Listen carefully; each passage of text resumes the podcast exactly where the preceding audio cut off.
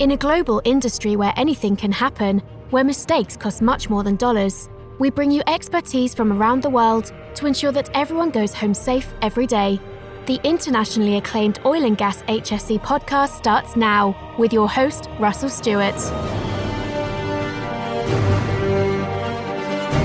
Hey, everybody, thanks for listening. And as always, thanks to our sponsor, Knowledge Vine, the leader in human performance improvement training and technologies. If you want the most advanced safety technology adapted from the human performance principles of the nuclear and aviation industries, then KnowledgeVine is error reduction that works. Learn more at knowledgevine.com. Today, my guest on the show is Nader Fathi. Nader, did I say that right or did I butcher it up with that my That is correct, accent? Ross. Thank you so much for your Okay. time. Yes. All right. Very right. excited to be here. Well, I want to welcome you to the show, but Nader, that's not exactly a West Texas or South Louisiana name. Where are you from? Tell us about yourself. So I was actually originally from Iran. I'm Persian. I moved to United States when I was only 14. I tell people I was manufactured in Iran, but actually assembled in Southern California. That's where I did my schooling. And I have been put to work in Silicon Valley for the last 30 years. So Yeah. Okay. So cool. I was going to point out the fact that you must be smart because you're located in Silicon Valley. In fact, you describe yourself as a serial entrepreneur and big data and IoT industry expert. In fact, I notice even though you're in Silicon Valley, the company that you're the CEO now, we're going to talk about that here in just a minute. The web address isn't even .com, it's .io. Tell me about that. That's correct. So Kiana, we are a software-based company. We actually established here in Silicon Valley, although we do have an office in Houston, Texas for our oil and gas and energy customers, as well as we have an office in Singapore to cover our Asian customers. And we have an R&D center uh, outside of Berlin, Germany. You know, because we are a data analytics company, that's the reason we use the extension of .io. So that's Kiana for you. Mhm. Okay, so now you're the CEO of Kiana. That is correct. I'm one of the co-founders and CEO. Correct. Now, this is a relatively new company because you were with another company that was acquired by Siemens. Is that right? That's correct. Our last company was called SigmaQuest. SigmaQuest, what it did, it provided real-time visibility to factory floors across the globe. Our customers were big electronic and system manufacturers, you name it. All the household names that you're familiar with, like Nokia, some of the medical device companies, Dell Computer was one of our customers, and so on. And eventually that company was purchased by Siemens. That's correct.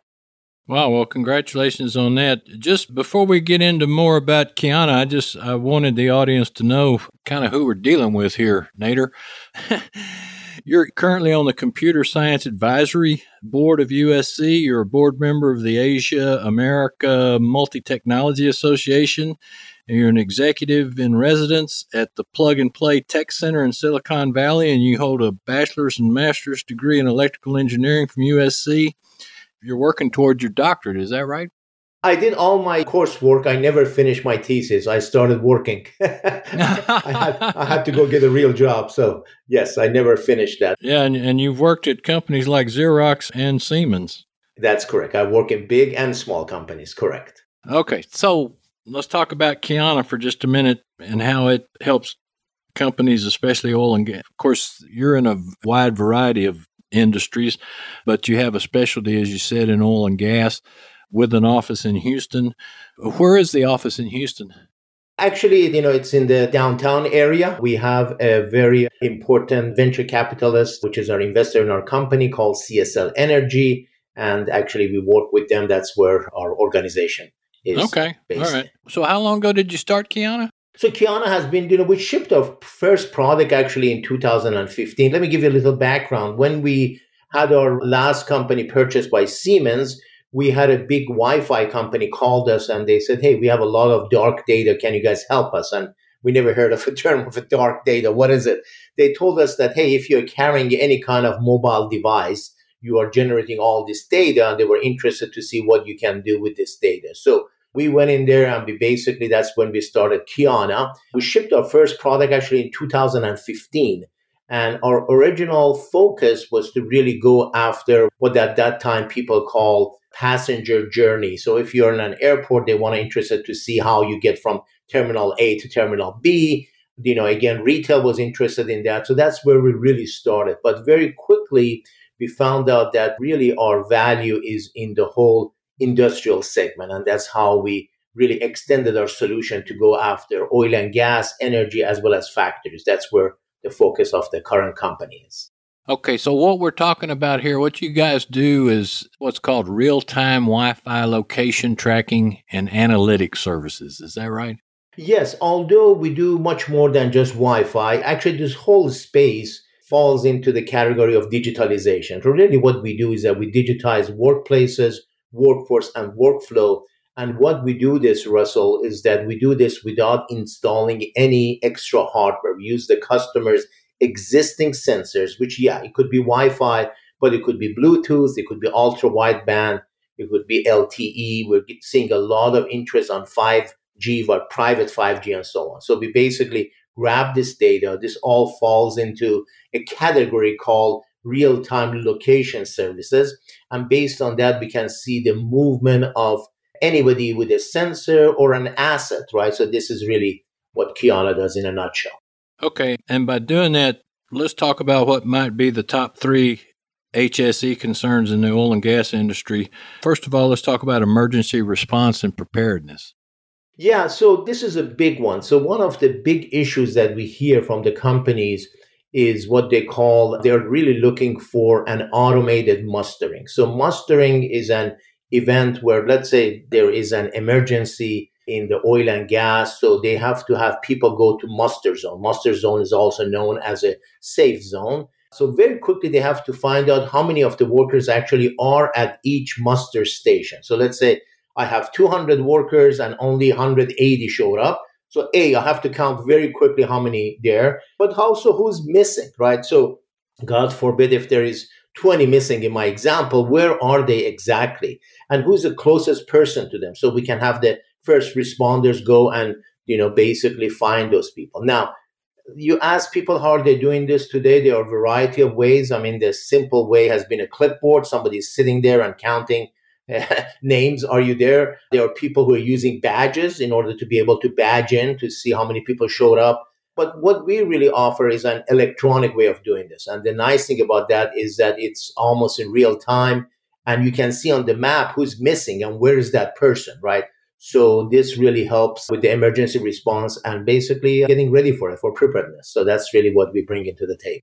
And then on top of that, if you have a man down, you've got biometric solutions for the lone worker as well. That is correct. So in the case of man down, again, you have a worker, you know, working by itself, and then for some reason you don't see that person is moving. If he or she is wearing some kind of a biometric watch, you can see his vital signs You see, hey, what happened there. But most importantly, again, I want to see who's the closest person to this individual, this worker that we think it's down. So he or she can go check on him to see how they're doing, right? So again, you're doing this by looking at their dwell time. How come he's not moving for the last half an hour? You can, if they're wearing some kind of biometric, you can check their pressure, their blood pressure. They can see the heat issues and so on and so forth to see why this individual is not moving. So those are examples of how we can do that. That's fascinating. So this is your software that, like you said, you use already with, say, a refinery or a plant or some place. They already have something in place and you can come in and provide all this and enhance their existing infrastructure there on these sort of things. Is that right? That's right. Actually, uh, we are working with a couple of very large oil and gas companies. And one of their big issue is that again they call this the connected worker. So the worker is wearing some kind of electronic badge right? But what they want to do they want to make sure that this person can be located as he or she is moving from different zones right? So maybe in the office you have wi-fi you go outside maybe there's ultra wideband you go somewhere else where there's nothing except cell signal. So they want to be able to monitor this worker as he's going from location to location. So in this case, these big companies are not going to change their entire infrastructure and put new sensors in there, right? So this is where we're coming because we're really hardware agnostic. We can basically connect, as I mentioned, to all sorts of sensors and bring this data to our system where customers can look for outliers, can set alerts, can set zones, and so on and so forth the whole idea is to really be proactive versus reactive when it comes to HSE. That's what they're re- really looking Okay. I like that term hardware agnostic. That's got to be a great advantage. So, back to what you're talking about, not just uh, a company's own employees, but especially in situations like you're talking about, like oil and gas operations, for example, they often involve multiple contractors and subcontractors. Exactly. Can you keep up with them too? Yes, actually, Dino, thank you so much for asking that question. So, one of the areas we see a big interest has to do with TAR which is a turnaround. So turnaround, as you know, you know, you're shutting everything down. You have a whole bunch of new contractors coming in. There's a lot of movement going on and so on. The use cases are number one is that I want to make sure that I am paying for the right contractor and for the right amount of time he or she has worked, right? So if I hired 100 contractors, did really 100 show up today, only 80, right? The second one, and this has to do really with HSE, is that are they working up the zones that they're allowed to, right? So again, with our system, we can say, hey, this contractor is not allowed here, or he's not allowed to be driving a forklift. Why is he next to a forklift, right? And then also with billing. So depending on which contractor and which level, I want to have an automatic billing in this case as well. So if I have a guy which I'm paying only 30 bucks an hour, right? I want to make sure I'm paying him 30 bucks an hour, not 50 or 60, right? So this is another way for them to be able to monitor this. But again, in the case of turnaround, where you have a lot of equipment moving, a lot of people, a lot of asset, system like this really becomes critical in order to manage the whole process. Okay. So emergency response and preparedness, contractor management, that's two of the top three. And I'm going to name a third one here. Let's talk about regulatory compliance. That's actually a big one. Again, then I talk about mustering and emergency, you know, evacuation and so on. So the nice thing here, you really have a data-driven decision-making system. So there is really a system of record. You know, how long does it take to see where your employees are? How long does it take for them to, in this case, the muster zone and so on and so forth. So, and this really helps companies with the compliance issues and make sure that there is really no issues, you know, and they are really compliance with local, national, and international regulation and standards. That's really, you know, what we bring into the table in this case there. So your software can help update the latest regulations regulations you can maintain proper i mean this is we uh, do not do that no that's not really what we bring in but again we provide the data to our customers and you know to be able to use this as a part of whatever data they need in order to maintain proper documentation and conduct regular audits and so on and so forth. So really we provide the data to them in order to do that. But they are the one which actually take care of all the regulatory compliance in that respect. Okay, so you call this digitalization, you call it industry 4.0? That's correct. So there is a big buzzword in the industry that they call industry 4.0. So what industry 4.0 is that how do I use sensors? How do I use digital technology? How do I use data driven systems in order to basically enhance my productivity and reduce risk when it comes to safety and security, right? So this is really the whole idea of Industry 4.0. And by the way, Industry 4.0 has become very important recently because of resources. I mean, again, the workers are getting old and retiring. New generation is coming in, and new generation is used to digital technology and so on, right? So Industry 4.0 has become really an important way for companies, you know, to do a better job with their operations, as well as it has a significant impact on health, safety, and environment in, you know, many different ways.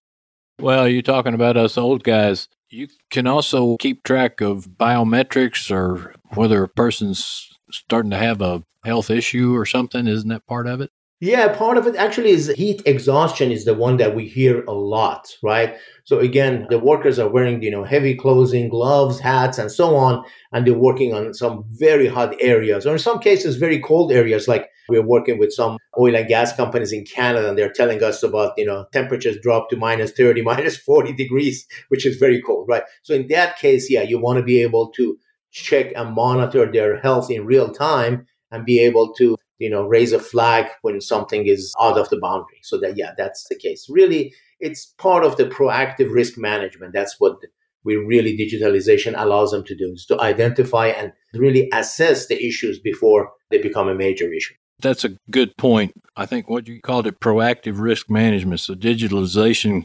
actually allows for better identification and assessment of risks, but do it in real time. Is that right? That's correct. Doing it real time. And another thing, so if you look at it really, you know, our solution, what we do is that not only we look at people and their persona. Persona basically is like, okay, this guy is not allowed to drive a forklift, as an example, right? But we know about assets, where the assets are. We know zones and places, right? And we know the flow. So based on that, you can start seeing behavior which does not make sense. Like, I mean, the simple example, if I have a worker which was supposed to be there from 8 a.m. to 5 p.m., and I see him wandering around in an area which is not safe at 2 a.m., right? That's a red flag, right? So again, being able to look at all these variables, and that's what computers and artificial intelligence is so great at, is they can look at variety of variables and be able to raise a flag and say, hey, this doesn't make sense. This is not the norm, right? And that's really what, again, the whole digitalization brings to the table. Okay. So, in addition to that, you also have some your digital technologies also include some virtual reality. You know, at Kiana, we do not do virtual reality, but that's something which is actually very interesting. I don't know if you saw on the news just recently, Apple announced this new goggles, which is, by the way, is going to come out, uh, I think, in December timeframe. That's when the release is. By the way, it's not cheap. It's like about $3,500. So I don't believe most consumers are going to buy that, but this is a perfect example of a solution which could be used for uh, industrial use cases, right? So, you know, it helps you with maintenance, it helps you with repair, and so on and so forth. So, you know, again, what we could provide to a system like that is the location and the zone analysis, right? So, although we do not do VR or AR for that matter, but we are the data, again, that RTLS, the real time location data into a system like that. That's where we could help with a VR, AR type system. Okay, so you're using the VR is virtual reality, AR is augmented, augmented reality. reality. So what's exactly. the difference? What's what's the difference? So virtual it doesn't really exist. So in the case of you know again I'm going to go back to the Apple example, right? So the glass that they have actually you can see through it. You know think about it like a ski goggles, right? So you could see what's going on there. So let's say I am a repair person, I go on top of a equipment and the system will actually guide me through how do I help this. So that is an augmented reality. So you take the reality and augment it, right? So virtual it doesn't exist, right? So oh, okay. and, you know, virtual right. reality is very big when it comes to gaming and so on. So yeah. Okay, so I want to talk about something, and maybe our audience knows about this. I certainly didn't know about it. I'm almost afraid to let everybody know about it, but there was a movie released in April of this year called How to Blow Up a Pipeline. Who did that and how did it impact HSE and oil and gas companies? You know, this is really interesting. I did not know about this movie either. By the way, I was very disappointed and shocked to see even build a movie like this, created a movie like this. So, you know, I did some research and yeah, there was a book written by a gentleman named Andreas Malm in 2021 and they took that and they made this movie. And really the whole idea that Malm argues is that hey, how how do I sabotage you know a pipeline in order you know it's a logical form of a climate you know, activism. So I did not know about this, and in a couple of the meetings I had with some like oil and gas companies, and they told me about this. It's like, hey, did you hear about this movie which came up in April, and we are very concerned about this. And I said, hmm, that's interesting. So basically, this really has created an issue because people are afraid of uh, copycats. Now, one of the examples one of the companies told me was that, hey, we have cameras around the fences, but if there's a bush behind the fence, we usually do not see people because cameras cannot go through the fence, right? But he says, you know, with your system, the fact that you're scanning all the devices, if somebody behind the bush with a mobile phone, you know, you can say, hey, this is a person. And we know it's a person. It's not a rabbit behind the bush because rabbits yeah, don't carry They, they don't phones, carry right? cell phones, at least they not yet. carry cell phones. right, right. So in that case, you know, we can say, well, hang on a second. There is definitely something moving back there, that, you know, which is not allowed. And, you know, of course, they can send a security guard to check to see what's going on here. But yeah, unfortunately, this movie has created a you know, set an alarm for the whole, you know, the security divisions within the oil and gas companies because people, again, are afraid of copycats. Well, yeah, I would think so. And I've interviewed some people on this show. The cyber security aspect of it's another critical area with pipelines. But Nader, yeah. By the way, let me add on this. So we have customers which you are not allowed to take any mobile device with you. Okay, for a variety of reasons. One is that they don't want you to be playing with mobile devices while there's all this equipment moving around. So this is really for safety more than anything else. But the second one, it's protecting their IP and intellectual property. They don't want you to take pictures, right? So in that case, actually, we have those customers come to us and they're looking for what they call suspicious devices. So if somebody smuggles a device in there and you know it's using it to broadcast something outside of the building or the factory or the oil and refinery, they want to be able to detect it. So this is another use case. By the way, the industry buzzword for this now is cyber physical security, right? We all know about cyber security, but this is cyber physical security is what the customers are looking for. And that's another solution that Kiana offers. Oh, well, that's interesting. Okay, well, then, Nader, I've really enjoyed this conversation. This is fascinating to me. We will put your LinkedIn contact info in the show notes. And again, we'll also put in the Kyana website, which, as I said earlier, it's not a .com address, so it's kiana.io. In fact, you can be contacted at info at kiana.io, and we'll put that in the show notes. Again, Nader, really enjoyed having this conversation. It was very informative.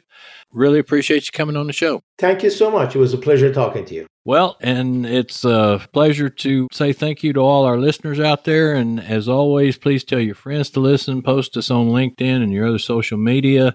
Leave us a review on iTunes, Spotify, or the review link in the show notes. And please tune in again next week for another episode of Knowledge Vine's Oil and Gas HSE podcast, a production of the Oil and Gas Global Network. Knowledge Vine is your dependable partner for full service human performance and safety consulting, committed to reducing the frequency and severity of workplace errors by helping organizations leverage technology to easily create a sustainable safety culture. Knowledge Vine is the evolution of human performance. Discover more about Knowledge Vine by finding in the show notes its website link and other contact info. Please reach out to me on LinkedIn for any show suggestions on topics or guests, or if you're looking for a speaker. And we'll see you next time. Tune in next week for another engaging episode of the Oil and Gas HSE podcast, a production of the Oil and Gas Global Network. Learn more at oggn.com.